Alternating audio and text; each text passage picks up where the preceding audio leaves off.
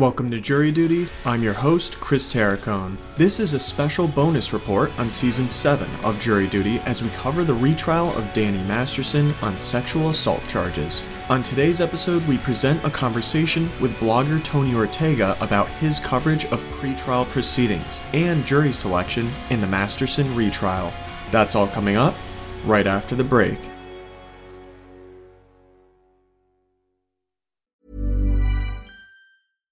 Hey Dave. Yeah, Randy. Since we founded Bombas, we've always said our socks, underwear, and t shirts are super soft. Any new ideas? Maybe sublimely soft. Or disgustingly cozy? Wait, what? I got it. Bombas. Absurdly comfortable essentials for yourself And for those facing homelessness. because one purchased equals one donated. Wow, did we just write an ad? Yes. Bombas. Big comfort for everyone. Go to bombas.com slash ACAST and use code ACAST for 20% off your first purchase.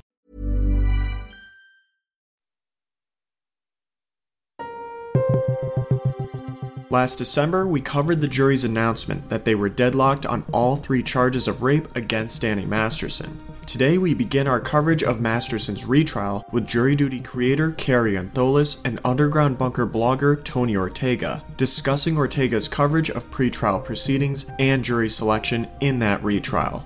Ortega, you may recall, was a guest on this podcast during and after the last trial, and his coverage of that trial was generally recognized as unparalleled in its comprehensiveness and insightfulness. Here is Kary's interview with Tony Ortega. Tony Ortega, thanks so much for joining us today. Thanks for having me on, Kary. Tony, would you tell us a bit about yourself and about who you report for and what you do on an everyday basis? Sure. I'm the former editor in chief of the Village Voice in New York City. I was editor in chief there from 2007 to 2012.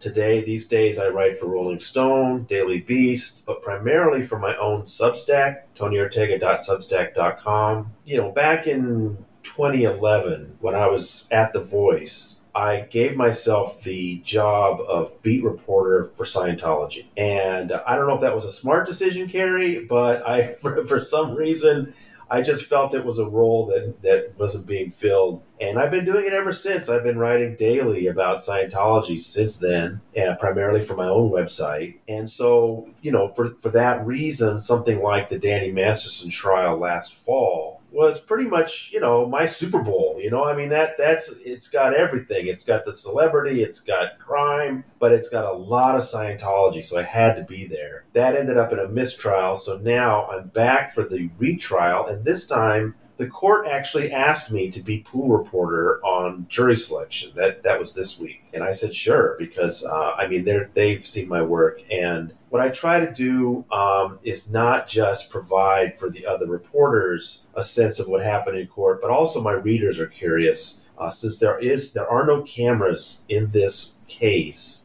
I know that there are a lot of my readers that maybe are not so familiar with how cases work in American courts. I have a lot of overseas readers, and they really appreciate the level of detail I give them, the interaction between the judge, the attorneys, the selection of the jury. And so that's why I'm providing so much detail. I just hear a lot from readers how much they appreciate that. So uh, that's the long story is that I'm, I'm a journalist. I primarily work for myself. Lately, I've also been writing for Rolling Stone, and I'm just covering this trial as completely as I can. And had you ever covered a trial before last year's Masterson trial? Yeah, I've been trying, you know, one of the sort of focuses in my Scientology coverage has been litigation of various forms. So I've been out to Los Angeles for trials, I've been to Texas, I've been to Florida. And so this was, you know, just one of many that I've been to. Probably the most high stakes trial that I've been to, though, for a Scientology story.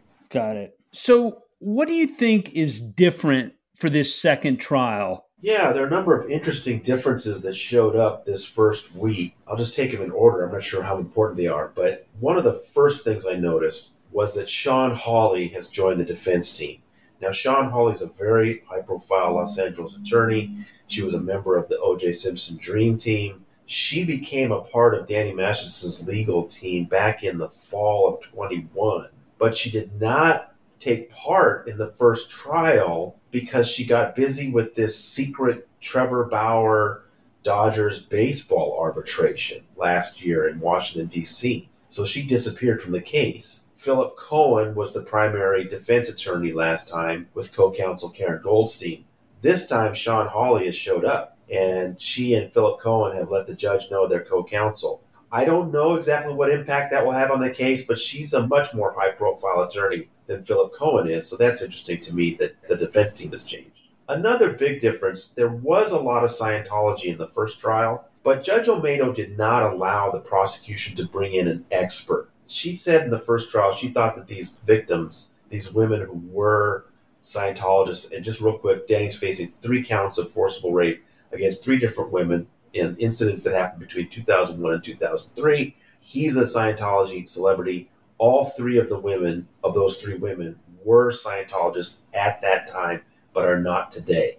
And so Judge Olmedo in the first trial just said that she thought that these three women could testify to the Scientology policies that had prevented them from coming forward sooner, and they really didn't need an expert to explain further. Well, this next trial, she has changed her mind about that. And now that she saw how that first trial went, she's saying that, yeah, the jury could use some help understanding these policies because the policies are that Scientology, you know, tells members they cannot turn in a fellow Scientologist to the police.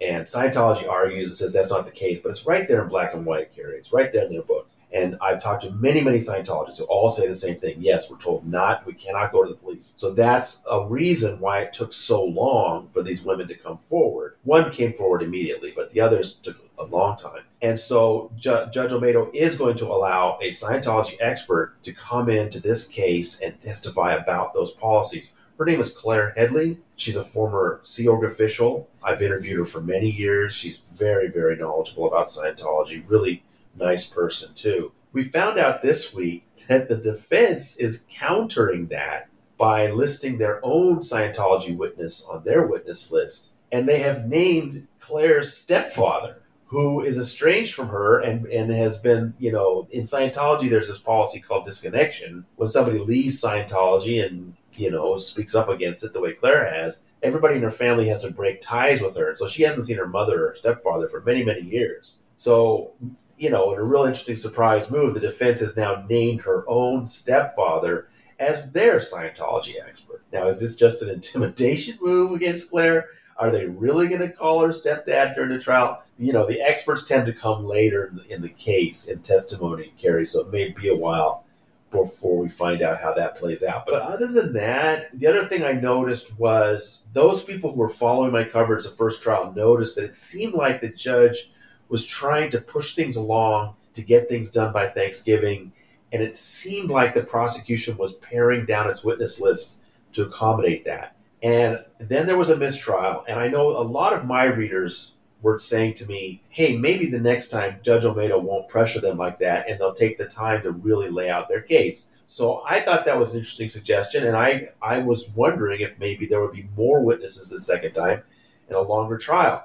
But the prosecution witness list is actually a little shorter this time. So I don't know what that says exactly, but generally they're the same. There's a few differences. The biggest difference in the prosecution witness list is now there's a fifth accuser. Besides the three women who are alleging forcible rape and Danny's facing those charges, there was a fourth woman who was allowed to testify in the first trial. She allowed me to name her. She's an actress named Tricia Vessey. She says she was raped by Danny back in 1996 at a Casper wrap party after filming a movie. She was allowed to come in and testify to that, even though Danny's not facing those charges. There, she's referred to as what's called a past bad acts witness to establish sort of a more consistency of what Danny's accused of.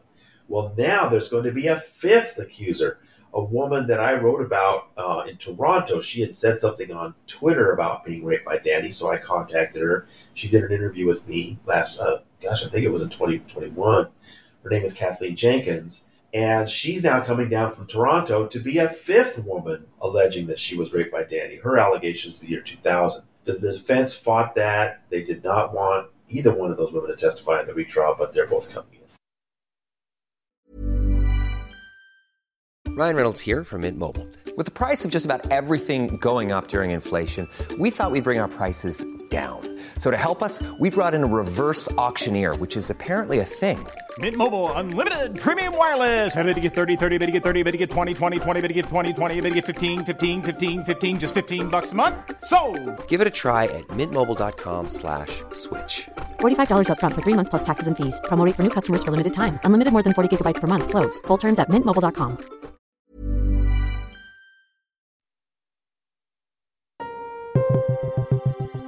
We resume the conversation between Kary Antholis and Tony Ortega with Kary's question to Tony about the status of the civil trial related to the criminal charges against Danny Masterson. There's also a civil trial going on around some of these accusations. Can you tell us a bit about that and update us on what has happened to that case since the last criminal trial? Sure. So, uh, Danny, I first broke the news that Danny was being investigated by the LAPD in March 2017. And right from the beginning, my very first story, I mentioned the women were really unhappy with how the LAPD was handling it. They replaced the original detective with a newer detective, and that seemed to get things going, but it still was taking a long time for any charges 2018, 2019. By 2019, these women were pretty frustrated that the, the DA hasn't done anything. So they went ahead and filed a civil case at that point in August 2019, not over the rapes specifically, but over the harassment they say they've been going through since they, you know, went forward to the LAPD. They claim they've been surveilled, their communications have been hacked. They even allege things like that their pets have been poisoned. Okay. They are suing Danny Masterson and the Church of Scientology, saying that, you know, Scientology has coordinated this campaign of harassment against them. That case initially, Scientology, they made motions to force it into arbitration, and a judge agreed initially basically the point of that is they're saying, look, you sign contracts as Scientologists. All Scientologists have to sign them to get courses. Those those contracts contain arbitration clauses in which you agreed that if you had any grievance with Scientology, you would have to take it to our own internal form of arbitration. It's not like independent arbitration. The panel that hears your complaints has to be three Scientologists in good standing. All the people that this has happened to say it's totally unfair. But they got an appeals court to overturn that because the appeals court pointed out that the things they're alleging, like the pets being poisoned, being stalked, and all that, that all happened after they left the church. So the, the court said that those contracts should not apply.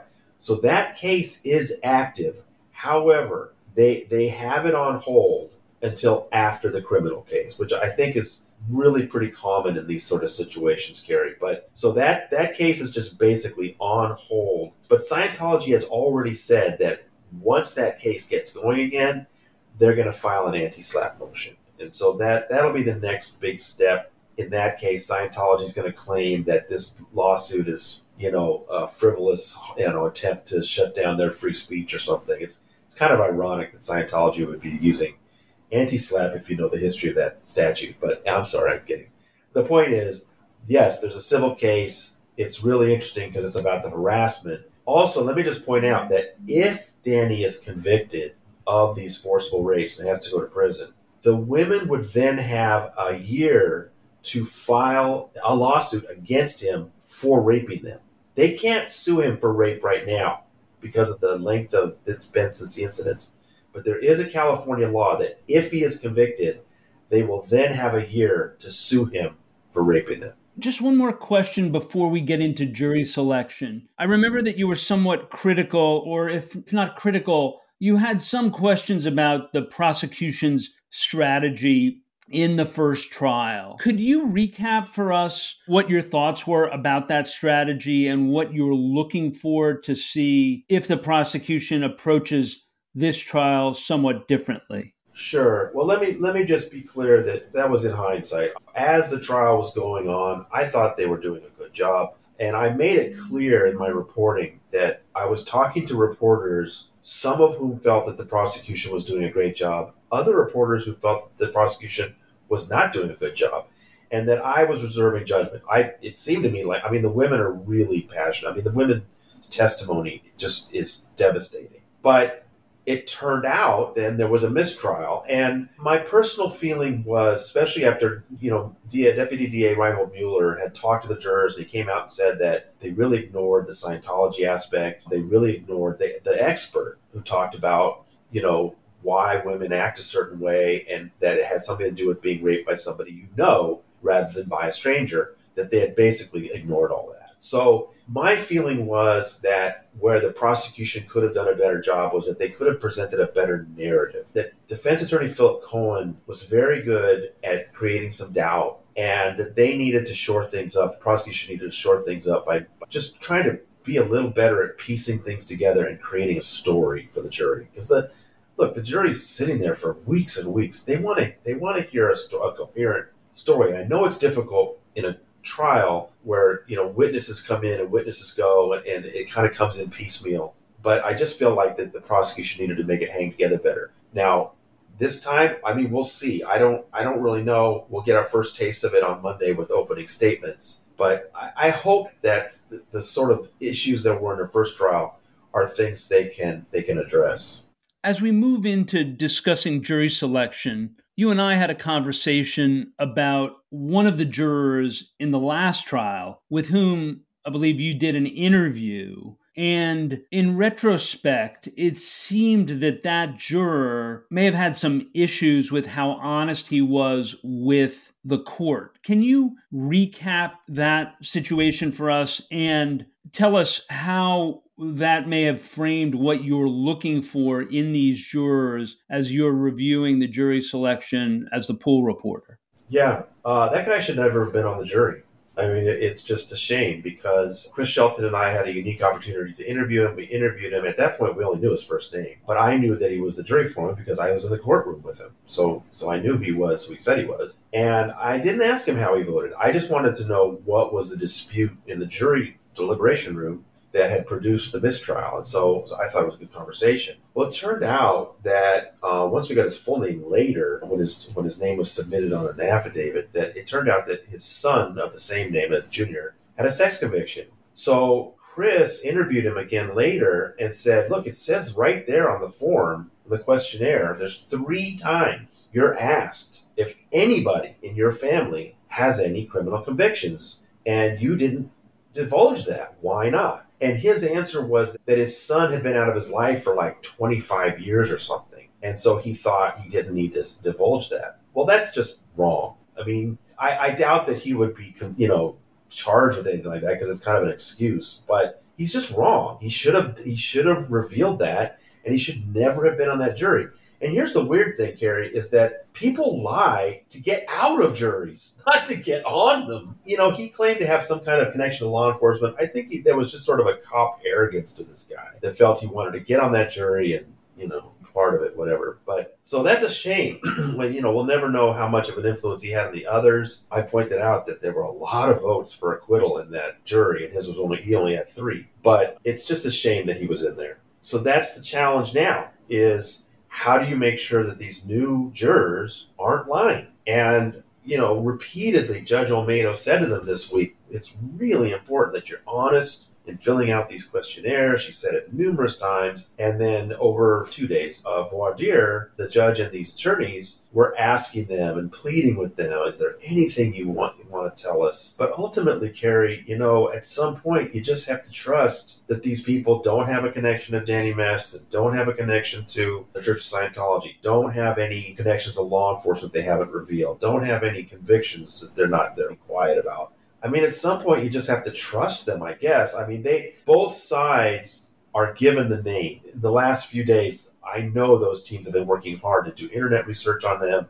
and try to make sure there's not somebody trying to do that. But we have 12 jurors now, and we have to hope that they haven't been lying to us. Those of us who have been in the court a lot and have watched jury selection specifically have come to learn something that I've heard you report, which is that the trial actually begins during jury selection. Can you talk a bit about how these lawyers have already begun framing their cases during this jury selection process? Right. So Wednesday, Judge Olmedo quizzed every single juror individually. And just tried to get some basic information about their connection to law enforcement, about whether they've got any issues with Scientology, that kind of thing. Then, but and and she had only given them a very limited description of the case, just that it's Danny Masterson. He's facing three cases of forcible rape. The incidents were between 2001 and 2003. That's basically all the jurors were told. But then on Thursday, when the attorneys had a chance, and Philip Cohen got to go first for the defense, you could see that although he is required to stay away from the details of the facts in the case, he's already starting to work on notions of the case. At this point, he's, he's supposed to be asking the jurors about them to try to figure out if any of them are inappropriate for the jury, but he's spending a lot of time defining presumption of innocence, proof beyond a reasonable doubt. He's and he's starting to build in. He, he mentioned the words date rape, and I my um I, my memory from the first trial was Judge Olmedo had made sure nobody used that phrase, and and that the witnesses had been admonished not to use that phrase for whatever reason. I, I'm not exactly sure why, but that right off the bat, Cohen was couching this as incidents of alleged date rape where the defendant is disagreeing with that notion. So he's already starting to define for them what are the ideas in the case if he's still staying away from the facts and then really going heavy on these ideas of presumption of innocence and beyond a reasonable doubt. Then when the prosecutors came on they were also trying to start getting ahead of some of the issues that were in the first trial. So, uh, Deputy DA Mueller, for example, was already telling them, look, there is no DNA in the evidence in this case. You're not going to get that kind of corroboration. And Judge Olmedo had said, one witness says something happened and you believe them. That's all the evidence you need to establish that fact. He's already trying to get ahead of the whole CSI thing that, oh, we're going to bring in DNA to prove that this happened. No, there is none. And then Deputy DA Ariel Anson was using some of her time to start getting into their minds the idea of spousal rape. And that the way she put it, that a couple could have sex 200 times, but on the 201st time, if the, the woman says no and the man forces himself, is that rape, even if they've had sex 200 times before? So she was going around the room asking people how they felt about that. So in that way, you could see that both sides were starting to sort of present the ideas of the case, even if they couldn't talk about the facts of the case. And how, in your observation, did the lawyers for each side use their peremptory strikes? What did you observe about how they made those choices of which jurors to exclude once the agreed upon jury challenges and jury excusals were done? Right. Yeah. So first they went through the ones that both sides stipulated to for various reasons. And then we had, you know, 12 people in the regular box and eight alternates and now they've got peremptory. So now both, you know, they start with the prosecution and they can remove somebody for no reason whatsoever. And I was kind of surprised that right off the bat, the prosecution said, we're fine. they were going to accept the panel as it was right off the bat. The defense, however, didn't like a few people that were on that. And so they started removing people. Once the defense started removing people, the prosecution started removing the new people that came in. So then we got, you know, both sides getting rid of people for a little while. It didn't, it wasn't that many. I was probably only six or seven on each side, and then both were satisfied. And then we went through and did the same thing with the alternates. So it, it went pretty quickly, and I couldn't tell you exactly what the issues were with the people they removed. They each had a jury consultant, and so not everything is done in front of me as the pool reporter. Like I know they're taking the questionnaires and they're scanning them rapidly, getting them into you know electronic form. I know that because I asked one of the DAs, and they're building up little mini profiles, and I think they're doing internet research. So these jury consultants have you know a lot of information that I don't have because I don't see those questionnaires. But apparently they had built up, you know, so, so when somebody new comes in, they're like, "Ooh, that's not good for us. Get rid of that person." But it's hard to know exactly what they see and I mean, some of the people was very obvious. They they they had you know asked certain questions, or they you know clearly seemed have to have problems with some of those basic concepts. And so you knew they were going to be gone. But other ones, it was hard to know. One person I noted subsequently was Meghann Cuniff, who's a terrific reporter, noticed that one of the jurors, she was looking at my notes, And juror number five was actually quizzed by Deputy DA Ariel Anson because when she said that he had left a question blank on the questionnaire where it asked, "Do you know Danny Masterson?" And so she asked him, "I do you know him?" And he said, "No, he just he liked the show." And he talked about how talented Danny was as an actor. And then uh, she asked him, she said, "Well, but can you put that aside and be impartial?" And he said, "Yes." They left him on. And remember, like I said, they initially weren't going to get rid of anybody, and he was on that initial 12.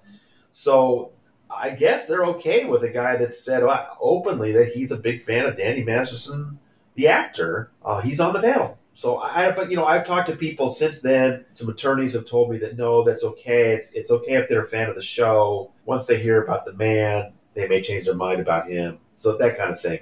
I, I'm certainly not an expert on jury selection. Can you tell us what you know about the jury that's been selected in this trial? Sure. So it's seven women and five men. Uh, there's a mix of ages and ethnicities, but I didn't have time to get those down. But like I said, I don't get to see the questionnaires. All I get to see are the questions Judge Olmedo asked. So they're very limited, but let me just go through them. So ju- juror one is a woman who has sat on juries before. Apparently, her husband, uh, who passed away, had been had worked with both the LAPD and the Secret Service and she but she agreed that there were good and bad police and that she could judge police fairly. She said she could be fair. In seat two is juror 11 she's a woman.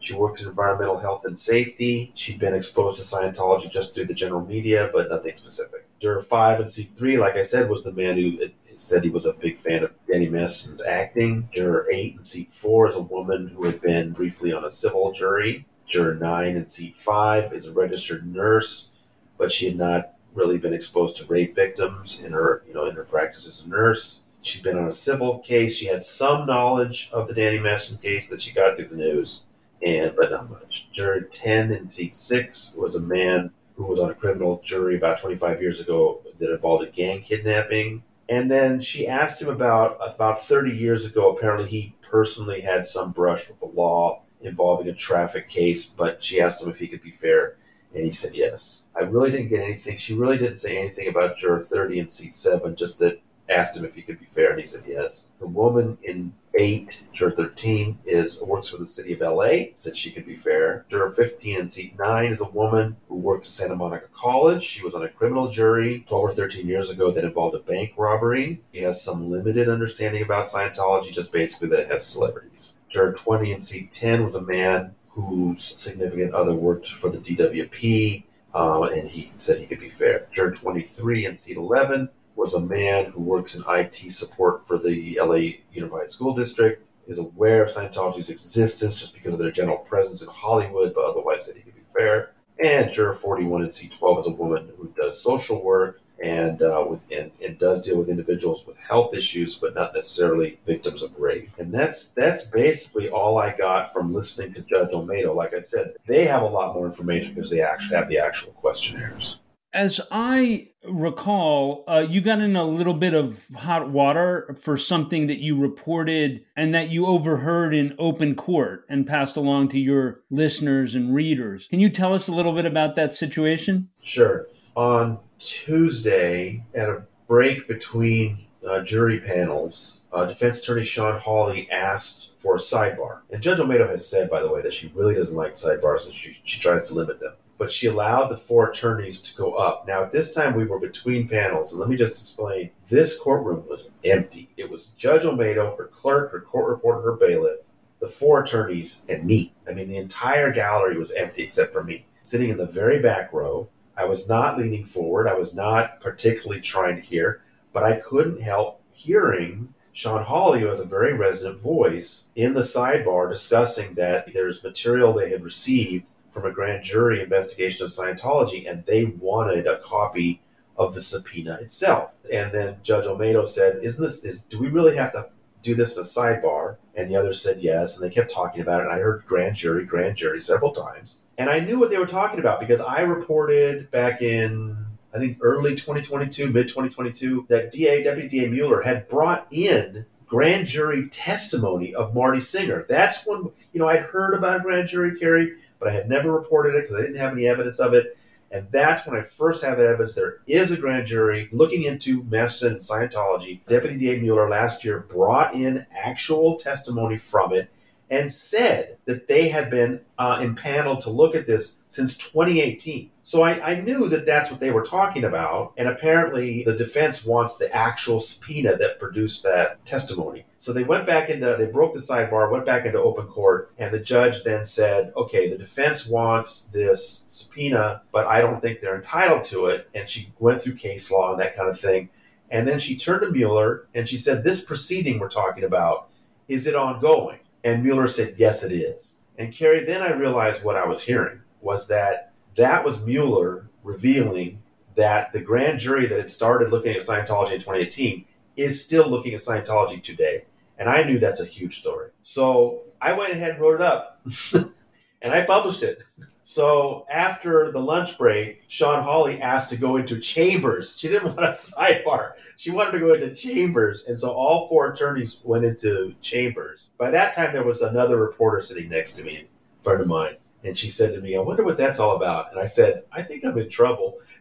she said, No way. But sure enough, they came out, and Judge Olmedo said to Shawn Holley, so, so this is in regards to material that was said in the sidebar, which ended up being published where? And Shawn Holley said, Mr. Ortega's blog. And so she, the judge turned to me and said, Mr. Ortega, what is said in sidebar is not to be published. I know voices carry, but I'm going to admonish you that you are not to publish what you hear might hear in the sidebar. As soon as she said the word admonished, Kary, I was like, okay, no problem. I'll take a warning. I'm not going to. This is fine. I'm not going to, you know, argue it or anything like that. She asked me if I wanted to say anything. I just said, I said, no, thank you, Your Honor. And I have now been admonished. Now, I've since then, I've had some reporters come up to me, tell me they're really outraged. They feel that a reporter should be able to report anything said that they hear in open court. I really felt that my my readers, my listeners, d- deserve to hear it. So I'll take the warning, and I will try not to hear. But Shawn Holley's got to do something about her voice, man.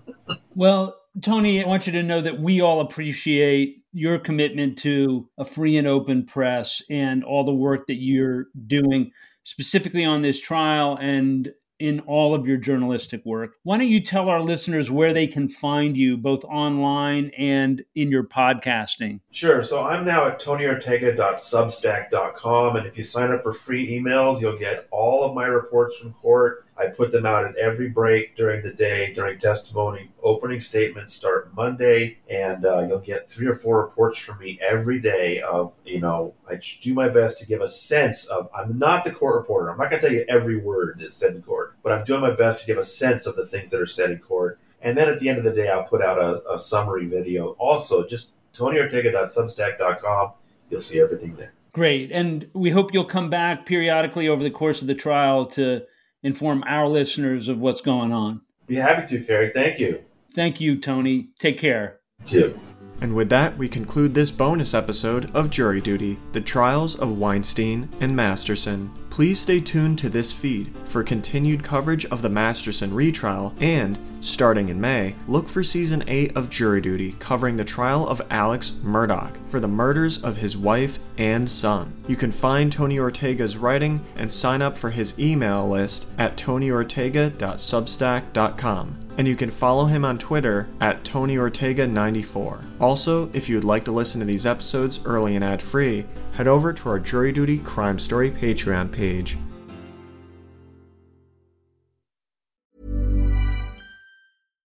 Hi, I'm Daniel, founder of Pretty Litter. Cats and cat owners deserve better than any old fashioned litter. That's why I teamed up with scientists and veterinarians to create Pretty Litter.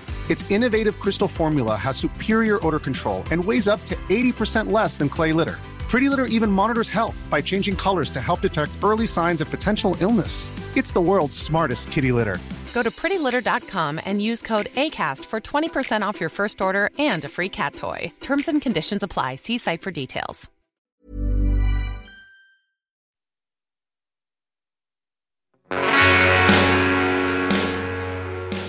You can find more information about this trial on our Jury Duty Crime Story Patreon page or at crimestory.com.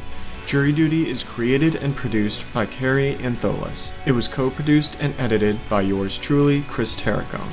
Music for this episode was provided by Strike Audio. Thank you for joining us, and we hope you will come back for the next episode of Jury Duty.